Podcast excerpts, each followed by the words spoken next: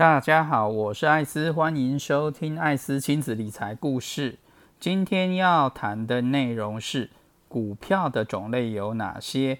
个人投资股票又会有哪些税呢？这里讲的股票的种类是指在形式上股票的分类，而不是公司本质上投资的分类。讲了那么多集的投资心法、哲学、操作方式等等，股票是最广为人知的全民理财工具之一。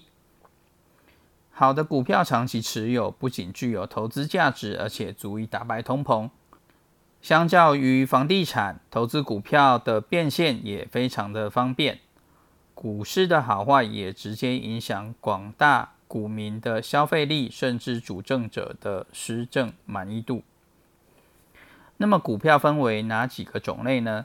大约可以分为五类。第一个种类就是国内的股票，比方说像是台积电、大立光、统一等等，这些公司的发行地和挂牌地都在台湾。第二类种类是国外的股票，如 Facebook， 大家常知道的 Apple、Amazon、Google、Microsoft 等等，这些公司的发行地和挂牌地则都在国外。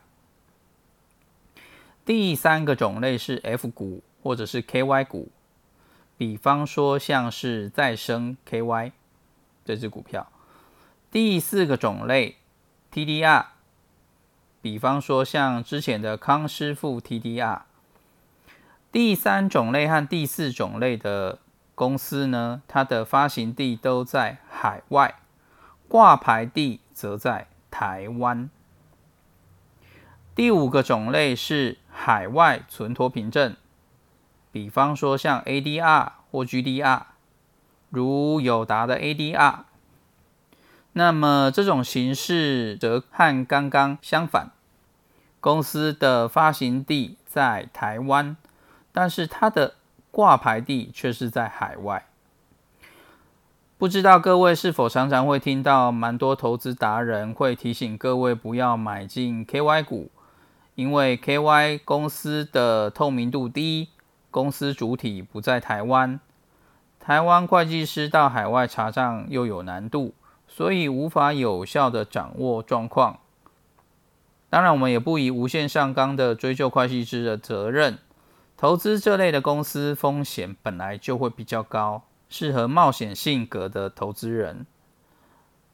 艾斯个人认为，不管是哪一种类型的股票，都会有投资者可以获利。所以，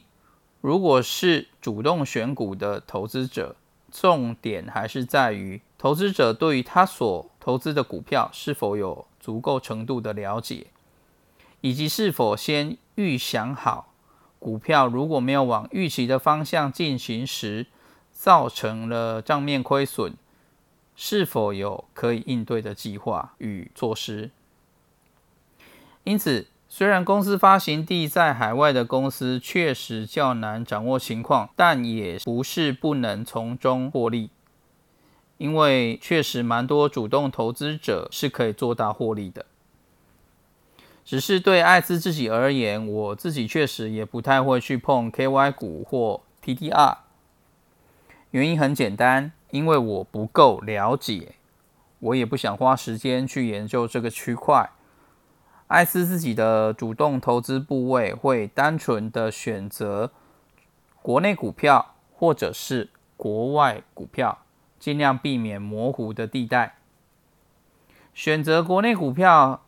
公司一切都以台湾法律为依归，我们自己也有主场优势，新闻、财报等等的资料都容易取得。又或者我选择国外股票，一切规则都以国外的法律为依归，那我大多会选择美股。美国的股票市场发展甚至比台湾还严格，历史也比台湾悠久，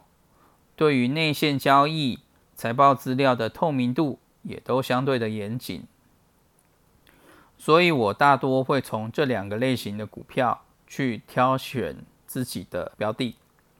当然这只是我个人的看法，大家可以参考看看，自己思考之后再找出适合自己的投资哲学，还有喜欢的股票种类去做筛选。聊完了股票种类，接着我要谈一下个人投资股票会有哪些税呢？主要会分为两个区块，一个是境内所得的部分，一个是境外所得的部分。境内所得的部分有分为三个部分，一个是证券交易所得税，一个是证券交易税，一个是综合所得税。我们先从第一个证券交易所得税的部分来讲，目前是属于停征的状况。那第二个是证券交易税。我们一般买卖股票，政府会课取卖出股票成交价的 百分之零点三， 这就是买卖一般股票的证券交易税。那题外话一下，券商买卖个股，它也会跟你收取手续费，买卖各会收取 百分之零点一四二五， 因此这也就是为什么巴菲特会建议我们不要短进短出。以台湾的状况，你每次买卖要赚超过 百分之零点五八五 才会有赚头，现在定存也不过 百分之零点八四 而已。所以如果你选择的是非常好的，你认为是好的股票，长期投资的话，可以减少你手续费以及证券交易税的频繁支出。百分之零点五八五 怎么计算出来的呢？就是证券交易税政府课的 百分之零点三 加上手续费一买一卖 零点一四二五 乘以二，也就是 零点二八五， 加起来就是 百分之零点五八五。 那也有当冲客，当冲客的部分是以现股当冲按成交价的 百分之零点一五 作为它的证券交易税。再来第三个部分是综合所得税。综合所得税呢，又要分成两个部分来看。股利所得是要合并计税或者是分开计税。什么是合并计税呢？合并计税就是把你的股利加进去你的所得里面，最后得出所得总额。然后呢，如之前上一集所说的，扣掉一些你的免税额、标准额等等，扣完之后看你落在哪个级距再去课税。但是呢，合并计税它还会有一个股利的抵扣额是 百分之八点五。 比方说，如果你的股利是五十万，五十万乘以 百分之八点五 就是 四点二五万，你这些是完全可以抵扣的。然后它的上限额度是八万，所以如果你超过八万以后，假设你的股利是一百万好了，一百万乘以 百分之八点五 的时候，你的抵扣额度是 八点五万，那么它只会给你抵扣八万。那如果你的抵扣额不到八万的话，甚至是可以退税的。这个是合并计税的部分。如果是以分开计税的话，你的所得总额呢，去扣掉你的所有标准扣除额、免税额等等之后，依据级距去缴税。那股利的部分是另外课 百分之二十八 的税。所以如果你是采分开计税的话，你会有两个区块要去做缴交，一个是综合所得税的部分，一个是股利，因为你分开计税的部分是有两个区块的。那么我们就直接来举例，用一个例子来看合并计税和分开计税的计算方式。合并计税部分有 百分之八点五 的抵扣额度，它是怎么用的呢？我们先来假设我们的所得大约是五十万，再加上我们有五十万的股利来讲的话，五十万加五十万等于一百万。那依据我们课税的级距，综合所得税的级距是会落在 百分之十二，所以一百万乘以 百分之十二 就是十二万，你要有十二万的税额要去缴纳。那 百分之八点五 的话要怎么抵扣呢？五十万乘以 百分之八点五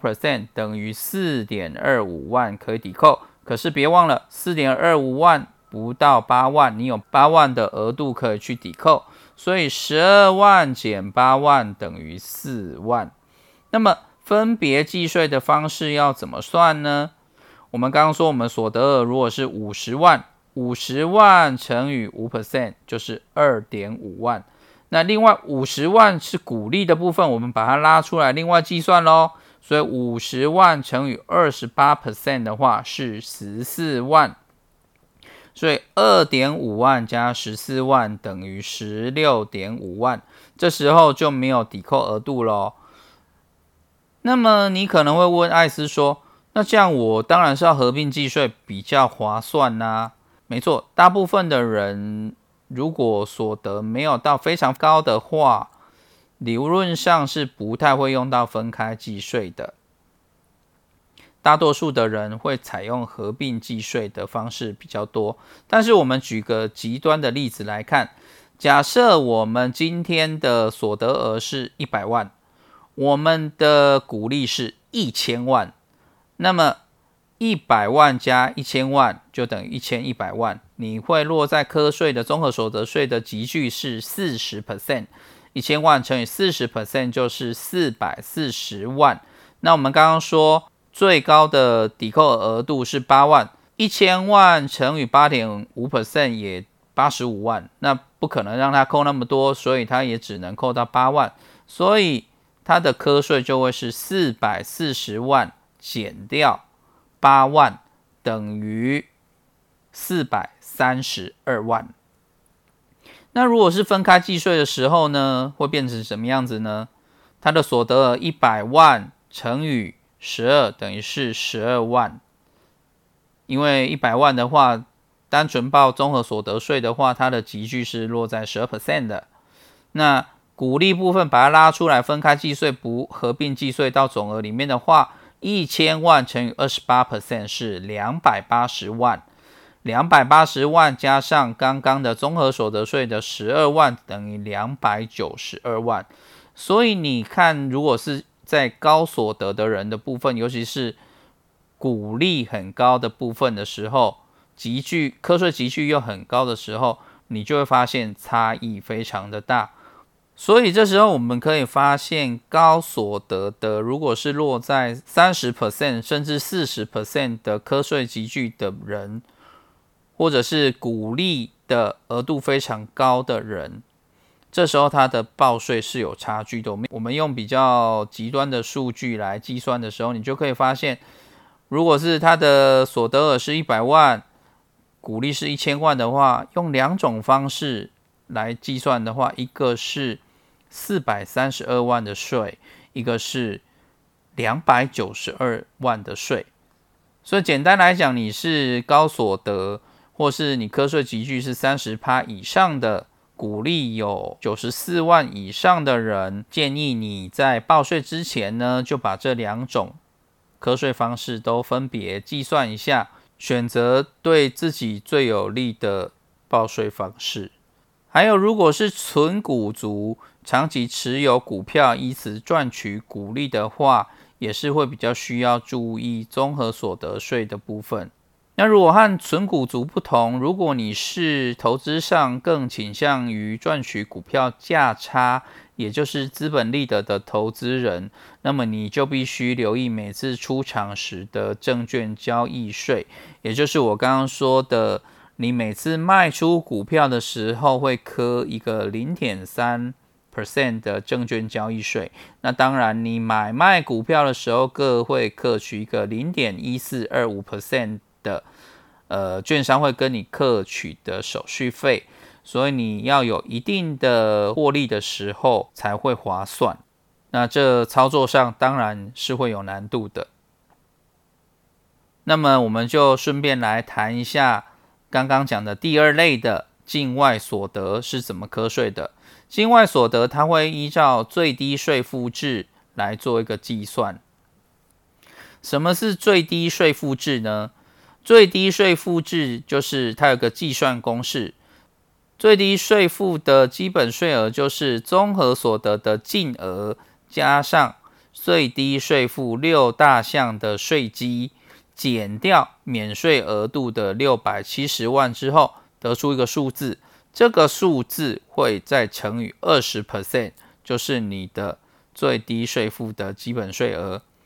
那么海外所得只要超过新台币一百万元的人就必须计入基本所得额，所以如果海外所得超过新台币一百万的时候，全数计入基本所得额之中。不过基本所得额会有六百七十万元的免税额度，因此申报户的基本所得额如果没有到六百七十万元的话，是不必要缴纳税款的，但是必须申报。那基本所得额有六个项目，也就是说除了海外所得之外，还要另外加上其他五个项目，才能确定计算出来的值有没有少于六百七十万，是不是需要缴款。那这六个项目分别是综合所得净额，也就是国内的收入，还有海外所得刚刚说的部分，还有特别保险给付，还有私募基金受益凭证交易所得，还有非现金捐赠的金额。简单来讲就是要你所有的收入加起来如果超过六百七十万，你才要去思考说你有没有要用到最低税负制。那么针对境外所得的部分，我们也举个实例来加以计算，让大家比较容易了解。我们假设 A 先生他的综合所得的净额是三百万，那么请问一下他今年要如何去申报他的海外所得呢？他的步骤要怎么做呢？首先他要先了解他的海外所得的金额总共是多少。我们假设他的海外所得金额是六百四十五万，第一步就是知道你的海外所得的金额。好，我们假设他是六百四十五万，那我们第二个步骤就是要计算综所税额。那他的我们刚刚有假设他的综合所得净额是三百万，那么三百万落在科税级距是 百分之三十 的部分，所以它的计算方式就是三百万乘以 百分之三十。 那我们假设它是单身，那它的抵扣额度会有八万八的免税额。我们假设它是上班族，然后它有薪资所得特别扣除额二十万元，那它还会有一个十二万元的标准扣除额，所以呢，总共它有多少可以扣呢？八万八的免税额加上二十万的薪资所得特别扣除额加上十二万的标准扣除额，总共是 四十点八万元。那我们就可以套进去刚刚的算式了。三百万乘以 百分之三十 的科税级距减掉 四十点八万元，就会是等于 四十九点二万元。这个是先计算综合所得税的科税金额的部分。再来，我们刚刚有说当他的海外所得有超过一百万元台币的时候，就会去做申报，然后呢，必须采用最低税负制去计算，计算完之后，我们再来看是要怎么缴税。那我们一样就来计算看看吧。刚刚我们假设 A 先生的综合所得净额是三百万，然后呢，我们也有假设他的海外所得总额是六百四十五万，所以它的三百万加上六百四十五万等于九百四十五万。九百四十五万就是我们刚刚说的最低税负的公式的综合所得净额加上它的最低税负六大项税基加起来的金额九百四十五万，再减掉免税额度六百七十万得到的数值乘以百分之二十 之后就是五十五万。所以呢，我们算出来最低税负制的基本税额是五十五万，然后呢，计算综合所得税的税额是四十九万两千块。依照政府的规定，这两个数字呢，缴税者必须缴纳高的那个数字，所以我们这时候就必须缴纳的金额是五十五万元。这个就是海外所得加进去你的所得净额之后计算出来的要缴的税金的部分。在这里我额外跟大家分享一下，就是说为什么那么多投资高手会投资海外的股票呢？我们发觉在税制上也可以看出眉目，